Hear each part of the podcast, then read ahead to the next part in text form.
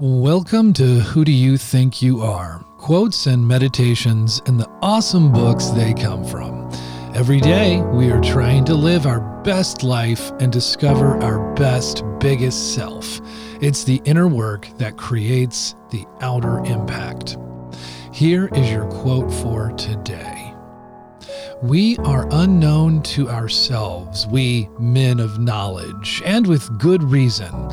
We have never sought ourselves. How could it happen that we should ever find ourselves?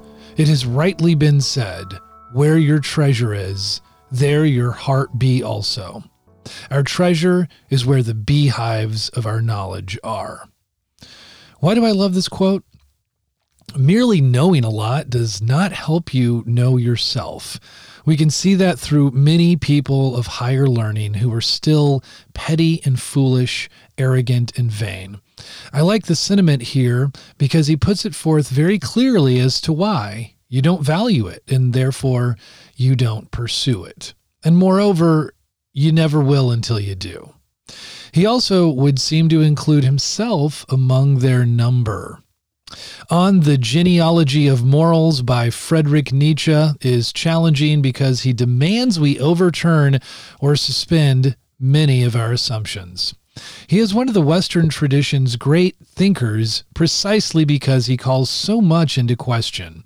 If we can come to understand Nietzsche's genealogical method, his doctrine of the will to power, and his perspectivism as all linked, his arguments become easier to follow. In a book which is meant to sketch the evolution of morals over the centuries, we also look to how science and religion have no special claim to truth, and also how we can make the most of our lives. The versatility of topics makes the genealogy the most forcible, ambitious, and amazingly accessible work of Nietzsche's.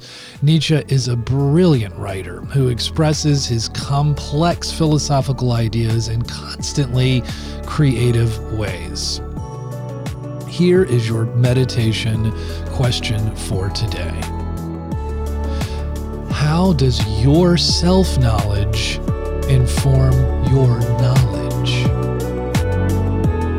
Go to bigselfschool.com and get your free checklist seven soul needs you must meet to avoid